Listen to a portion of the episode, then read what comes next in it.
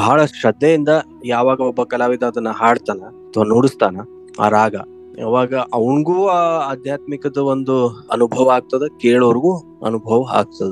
So ಹಿಂಗಾಗಿ ಈ ಸಂಗೀತಕ್ಕೆ ಎಸ್ಪೆಷಲಿ ಒಬ್ಬ ಕಲಾವಿದನ ಜೀವನದಲ್ಲಿ ಕೊನೆಯ ಘಟ್ಟ ಅಂತಂದ್ರೆ ತನ್ನ ಸಾಧನೆಯ ಪರಮಾವಧಿ ಅಂದ್ರೆ ಆ ಒಂದು ಎಲಿವೇಶನ್ ಅನ್ನ ಅನುಭವಿಸೋದು.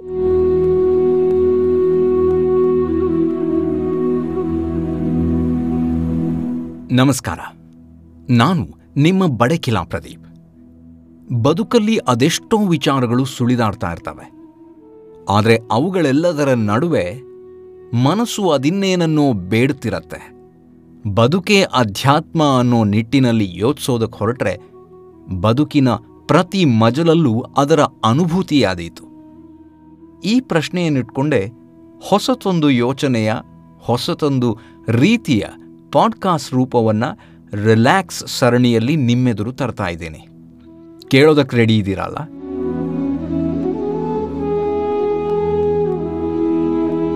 ನನ್ನೊಂದಿಗೆ ಪ್ರತಿ ಸಂಚಿಕೆಯಲ್ಲೂ ಒಬ್ಬ ಸಾಧಕರಿರ್ತಾರೆ. ಅವರ ಸಾಧನೆಯ ಹಾದಿಯಲ್ಲಿ ಅವರು ಕಂಡ ಅಧ್ಯಾತ್ಮದ ಅನುಭೂತಿಯ ಅನಾವರಣವಿರುತ್ತೆ. ಬನ್ನಿ, ಶುರು ಮಾಡೋಣ. ರಿಲ್ಯಾಕ್ಸ್ ವಿತ್ ಬಡಕಿಲಾ ಪ್ರದೀಪ್ ಶೋದಲ್ಲಿ, ಬದುಕು ಅಧ್ಯಾತ್ಮ ಸರಣಿಯನ್ನ.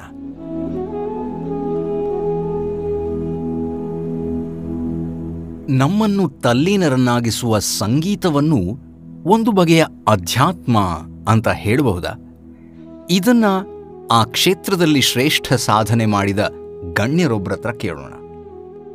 ಇವತ್ತಿನ ಬದುಕು ಅಧ್ಯಾತ್ಮ ಸಂಚಿಕೆಯಲ್ಲಿ ನನ್ನ ಜೊತೆಗಿರೋದು ಖ್ಯಾತ ಕೊಳಲು ವಾದಕರಾದಂಥ ಶ್ರೀಯುತ ಪ್ರವೀಣ್ ಗೋಡ್ಕಿಂಡಿ ಅವರು. ಇವರು ಯಾರಿಗೆ ಗೊತ್ತಿಲ್ಲ ಹೇಳಿ. ಅದೆಷ್ಟೋ ಚಲನಚಿತ್ರಗಳಿಗೆ, ಸೀರಿಯಲ್ಗಳಿಗೆ ಸಂಗೀತ ಸಂಯೋಜನೆಯನ್ನು ಮಾಡಿಕೊಟ್ಟಂತಹ ಮಹಾನ್ ಸಾಧಕರು.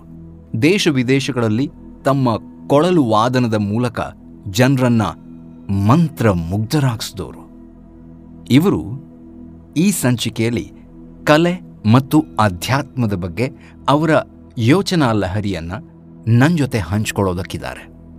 ಸರ್, ನಮಸ್ತೆ. ಮೊದಲಿಗೆ ನಮ್ಮ ಈ ಕಾರ್ಯಕ್ರಮಕ್ಕೆ ಬರೋದಕ್ಕೆ ಒಪ್ಕೊಂಡಿದ್ದಕ್ಕೆ ಧನ್ಯವಾದಗಳನ್ನು ತಿಳಿಸ್ತಾ, ನಿಮ್ಮ ಪ್ರಕಾರ ಅಧ್ಯಾತ್ಮ ಹಾಗೂ ಕಲೆ ಇದೆರಡರ ನಡುವಿನ ಸಂಬಂಧದ ಬಗ್ಗೆ ನೀವು ಏನು ಹೇಳೋದಕ್ಕೆ ಇಷ್ಟಪಡ್ತೀರಾ? ಅದ್ರ ಬಗ್ಗೆ ಹೇಳಿ ಪ್ಲೀಸ್ ಯಾವುದೋ ಕಲೆಯ ಕೊನೆಯ ಘಟ್ಟ ಅಂದ್ರನೇ ಆಧ್ಯಾತ್ಮ ಅಂತ ನನ್ನ ಪ್ರಕಾರ. ಸಂಗೀತ ಅಂತ ನಾವು ತಗೊಂಡಾಗ ಯಾವುದೋ ಒಬ್ಬ ಸಂಗೀತಗಾರರ ಆ ಸ್ವರದಾಗ, ಆ ತಂಬೂರಿ ಶ್ರುತಿ ಒಳಗ ಅವ ಲೀನ್ ಆದಾಗ, ಕಟ್ಟ ಕಡೆಯ ಘಟ್ಟ ಆ ಆಧ್ಯಾತ್ಮದ ಕಡೆ ವಾಲ್ತಾನ. ಆಧ್ಯಾತ್ಮ ಅಂದ್ರೆ ಏನು? It's basically elevation of the soul heightening of the soul so ಈ ಜಗತ್ತಿನ ಆಯಾಮದಿಂದ ನಾವು ಹೊರಗೆ ಹೋಗಿ, ಒಂದ್ ಎತ್ತರಕ್ಕೆ ಏನು, ಆ ಅನುಭವ ಏನದ? ಒಂದ್ ಎಲಿವೇಶನ್ ಒಂದ್ ಲೆವಿಟೇಷನ್ ಅಂತ ನಾವೇನ್ ಹೇಳ್ತೀವಿ. ಅದ ಆಧ್ಯಾತ್ಮ. ಸೊ ಅದು ಸಂಗೀತದಾಗ, ಸಂಗೀತದ ಒಂದು ಅಂಶ. ಅಂದ್ರೆ ಒಬ್ಬ ಕಲಾವಿದನ ಅವನ ಸಾಧನೆ, ಅವನ ಎಸ್ಪೆಷಲಿ ಶ್ರುತಿ ಸೇರ್ಸೋದು ಅಂತ ಒಂದು ಸ್ವರದಾಗಿ ತಂಬುರಿ ಒಳಗಿಂದ ಸಾದಾಗ ಅಗದಿ ಬರೋಬ್ಬರಿ ಸಾ ಹಚ್ಚಿದಾಗ ಒಂದೇನ್ ಸುಖ ಸಿಗ್ತದ? ಅಲ್ಲಿಂದ ಜರ್ನಿ ಶುರು ಆಗ್ತದ ಅದ್ರೊಳಗನ ಅವ್ ಲೀನ್ ಆದಾಗ ಅದೊಂದು ಆಧ್ಯಾತ್ಮದ ಕಡೆ ಅವನನ್ನ ಕರ್ಕೊಂಡು ಹೋಗ್ತದ ಕಲಾವಿದನ. ಇದು ಒಂದು ಭಾಗ. ಇನ್ನೊಂದು ಭಾಗ ಅಂದ್ರ ಈಗ ನಾವು ಸಂಗೀತ ಕೇಳ್ಬೇಕಾದ್ರ ಆ ಸಂಗೀತ, ಆ ಸ್ವರ ಸಂಚಾರ ಅಥವಾ ಆ ರಾಗದ ಭಾವ ಅವ್ರು ವ್ಯಕ್ತಪಡಿಸ್ಬೇಕಾದ್ರೆ ಏನು ಒಂದು ನಮ್ಮ ಮನಸ್ಸಿನ ಮೇಲೆ ಪರಿಣಾಮ ಆಗ್ತದ, ಅದು ಸಹಿತ ಕೇಳೋರ್ನ ಒಂದು ಆಧ್ಯಾತ್ಮಿಕ ಸ್ಥಿತಿಗೆ ಕರ್ಕೊಂಡು ಹೋಗೋ ಒಂದು ಅದ್ಭುತವಾದ ಶಕ್ತಿ ಸ್ವರಗಳಿಗಿವೆ. ಅಥವಾ ಆ ರಾಗಕ್ಕದ, ಆ ರಾಗದಾಗಿನ ಸ್ವರ ಸಂಚಾರಕ್ಕದ.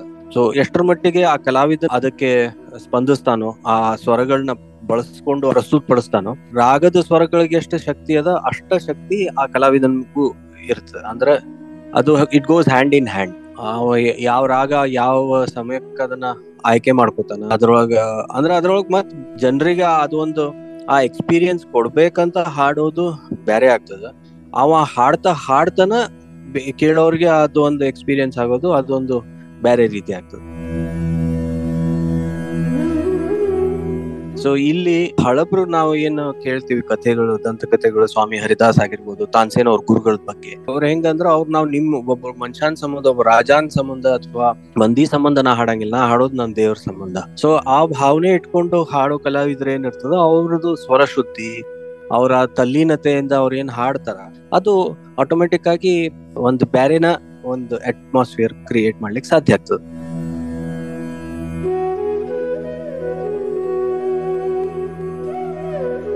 ಈಗ ನಾವು ಸ್ಟೇಜ್ ಮೇಲೆ ಕೂತ್ಕೊಂಡು ನೂರ ಸಾವಿರಾರು ಮಂದಿ ಮುಂದೆ ಅಷ್ಟು ಲೈಟ್ಸು ವಿಡಿಯೋ ಫೋಟೋಸು ಇವೆಲ್ಲ ಇರಬೇಕಾದ್ರೆ ಆ ಸ್ಥಿತಿಗೆ ನಾವು ನಾವು ಹೋಗೋದಾಗ್ಲಿ, ಕಲಾವಿದನ್ನ ಹೋಗೋದಾಗ್ಲಿ ಅಥವಾ ಜನರನ್ನ ತಗೊಂಡು ಹೋಗೋದು ಕಷ್ಟ. ಆದ್ರೂ ಆ ಸ್ವರದ ಮಹಿಮಾ ಅನ್ರಿ ಅಥವಾ ಸ್ವರದ ಒಂದ್ ಶಕ್ತಿ ಏನದಲ್ಲ, ಅದ್ರೊಳಗನ ಆ ನಮ್ಮ ಪೂರ್ವಜರು ಅದ ಆ ಸ್ವರ ಸಂಚಾರದಾಗನ ಆ ಶಕ್ತಿಯನ್ನ ಅದ್ರೊಳಗೆ ಅಡಗಿಸಿಟ್ಟಾರ. ಸೊ ಬಹಳ ಶ್ರದ್ಧೆಯಿಂದ ಯಾವಾಗ ಒಬ್ಬ ಕಲಾವಿದ ಅದನ್ನ ಹಾಡ್ತಾನ ಅಥವಾ ನುಡಿಸ್ತಾನ, ಆ ರಾಗ, ಯಾವಾಗ ಅವನ್ಗೂ ಆ ಆಧ್ಯಾತ್ಮಿಕದ ಒಂದು ಅನುಭವ ಆಗ್ತದ, ಕೇಳೋರ್ಗೂ ಅನುಭವ ಆಗ್ತದ. ಸೊ ಹಿಂಗಾಗಿ ಈ ಸಂಗೀತಕ್ಕೆ ಎಸ್ಪೆಷಲಿ ಒಬ್ಬ ಕಲಾವಿದನ ಜೀವನದಲ್ಲಿ ಕೊನೆಯ ಘಟ್ಟ ಅಂತಂದ್ರೆ ತನ್ನ ಸಾಧನೆಯ ಪರಮಾವಧಿ ಅಂದ್ರೆ ಆ ಒಂದು ಎಲಿವೇಶನ್ ಅನ್ನ ಅನುಭವಿಸೋದು.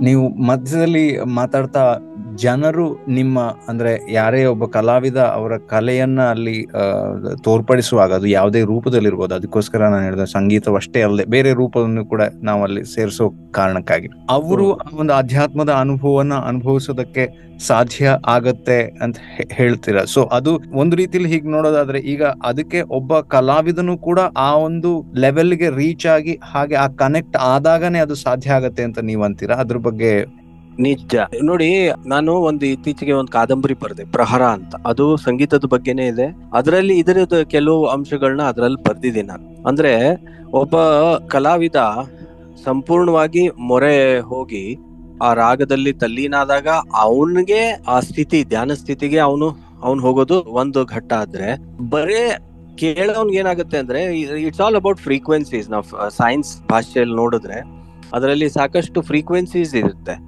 ಸೊ ಒಂದು ಯಾವುದೋ ಒಂದು ರೆಸೊನೆಂಟ್ ಫ್ರೀಕ್ವೆನ್ಸಿ ಪ್ರತಿಯೊಬ್ಬ ಮನುಷ್ಯನಲ್ಲೂ ಒಂದು ಯಾವುದೋ ಒಂದು ಫ್ರೀಕ್ವೆನ್ಸಿ ಅವನ ಹೃದಯದಲ್ಲಿ ಅಥವಾ ಮನಸ್ಸಿನಲ್ಲಿ ಒಂದು ಯಾವುದೋ ಒಂದು ಸ್ವರ ಅಥವಾ ಒಂದು ಸ್ವರಗುಚ್ಛ, ಒಂದು ವಿಶೇಷವಾದ ಪರಿಣಾಮ ಅವನ ಮೇಲೆ ಬೀರೋ ಒಂದು ಸಾಧ್ಯತೆ ಇರುತ್ತೆ.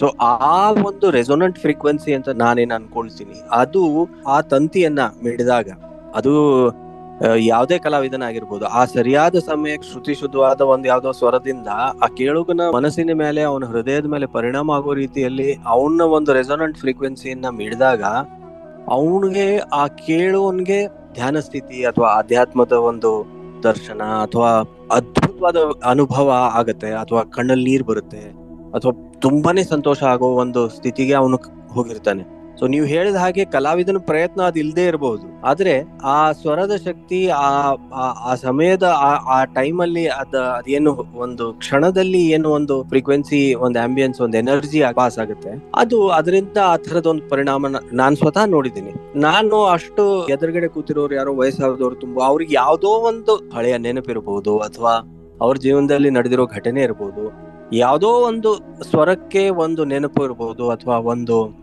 ವಿಶೇಷವಾದ ಒಂದು ಪುಸ್ತಕ ಓದಿರೋ ಒಂದು ಅದ್- ಅದರ ಅನುಭವ ಇರ್ಬೋದು. ಅದು ಎಲ್ಲ ಒಟ್ಟಿಗೆ ಒಂದ್ ಕಡೆ ಎಲ್ಲೋ ಸೇರಿ ಅವರಿಗೆ ಆ ಕ್ಷಣದಲ್ಲಿ ಒಂದು ವಿಶೇಷವಾದ ಅನುಭವ ಕೊಡುತ್ತೆ. ಆ ಸ್ವರ ಆ ಸ್ವರ ಗುಚ್ಛ ಅಥವಾ ಆ ರಾಗದ ಒಂದು ಫ್ರೇಜ್ ಸೊ ಅದು ಈ ಕಲಾವಿದನ ಪ್ರಯತ್ನ ಪಡದೇ ಇದ್ರು ಆ ಕೇಳೋನ್ಗೆ ಆ ಅನುಭವ ಸಿಗುತ್ತಲ್ಲ? ಇದು ಅದೇ ನಾನು ಹೇಳಿದ್ದು. ಆ ಕನೆಕ್ಷನ್ ಏನಿದೆ ಸ್ವರದ ಮತ್ತು ಸಂಗೀತಗಾರನ ಒಂದು ಸಾಧನೆ ಮತ್ತು ಅವನ ಪರಿಶ್ರಮ. ಅಂದ್ರೆ ಇದರಲ್ಲಿ ಎಲ್ಲಾನು ಇರೋದು ಸ್ವರ ಶ್ರುತಿ. ಶ್ರುತಿ ಎಷ್ಟು ಶುದ್ಧ ಸ್ವರಗಳು ಅಂದ್ರೆ ಅಂದ್ರೆ ಶುಭ್ರವಾದ, ಅಂದ್ರೆ ಬಹಳ ಸ್ವಚ್ಛವಾದದ್ದು, ಬಹಳ ಶ್ರುತಿ ಸೇರಿರುವಂತ ಸ್ವರ.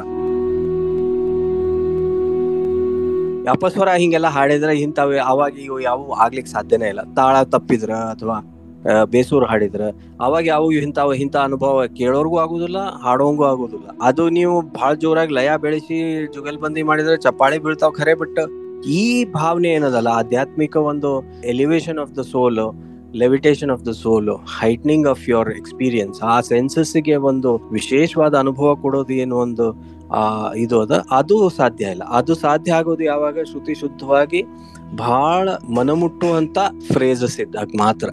ಸೊ ಇದು ಕಲಾವಿದನ ಪ್ರಯತ್ನ ಮಾಡಿದ್ರು ಕೆಲವು ಸತಿ ಆಗ್ತದೆ, ಕೆಲವು ಸತಿ ಪ್ರಯತ್ನ ಮಾಡದೆ ಅವ್ನ್ ಗೊತ್ತಿಲ್ಲದೆ ಇದ್ದ ಕ್ಷಣದಲ್ಲೂ ಬೇರೆಯವ್ರ ಮೇಲೆ ಪರಿಣಾಮ ಆಗೋ ಸಾಧ್ಯತೆ ಇರುತ್ತೆ.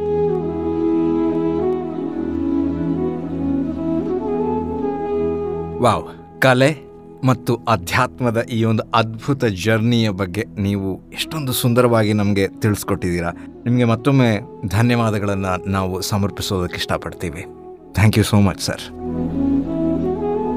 ಅಧ್ಯಾತ್ಮದ ಹೊಸತೊಂದು ವ್ಯಾಖ್ಯಾನ ಜೀವನದ ಪ್ರತಿ ಮಜಲಲ್ಲೂ ಇರುತ್ತೆ ಅನ್ನೋದನ್ನು ಈ ಸಂಚಿಕೆ ಕೂಡ ನಿಮಗೆ ತೋರಿಸ್ಕೊಡೋದರಲ್ಲಿ ಒಂದಷ್ಟು ಸಹಾಯ ಮಾಡಿದೆ ಅನ್ನೋದು ಸಂಶಯವಿಲ್ಲದ ಮಾತು.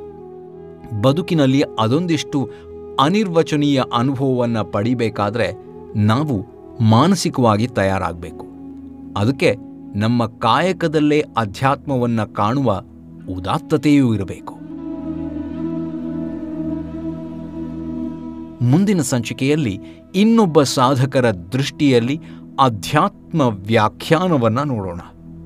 ಅಲ್ಲಿವರೆಗೆ ವಂದನೆಗಳು. ನಾನು ನಿಮ್ಮ ಬಡಕಿಲಾ ಪ್ರದೀಪ್.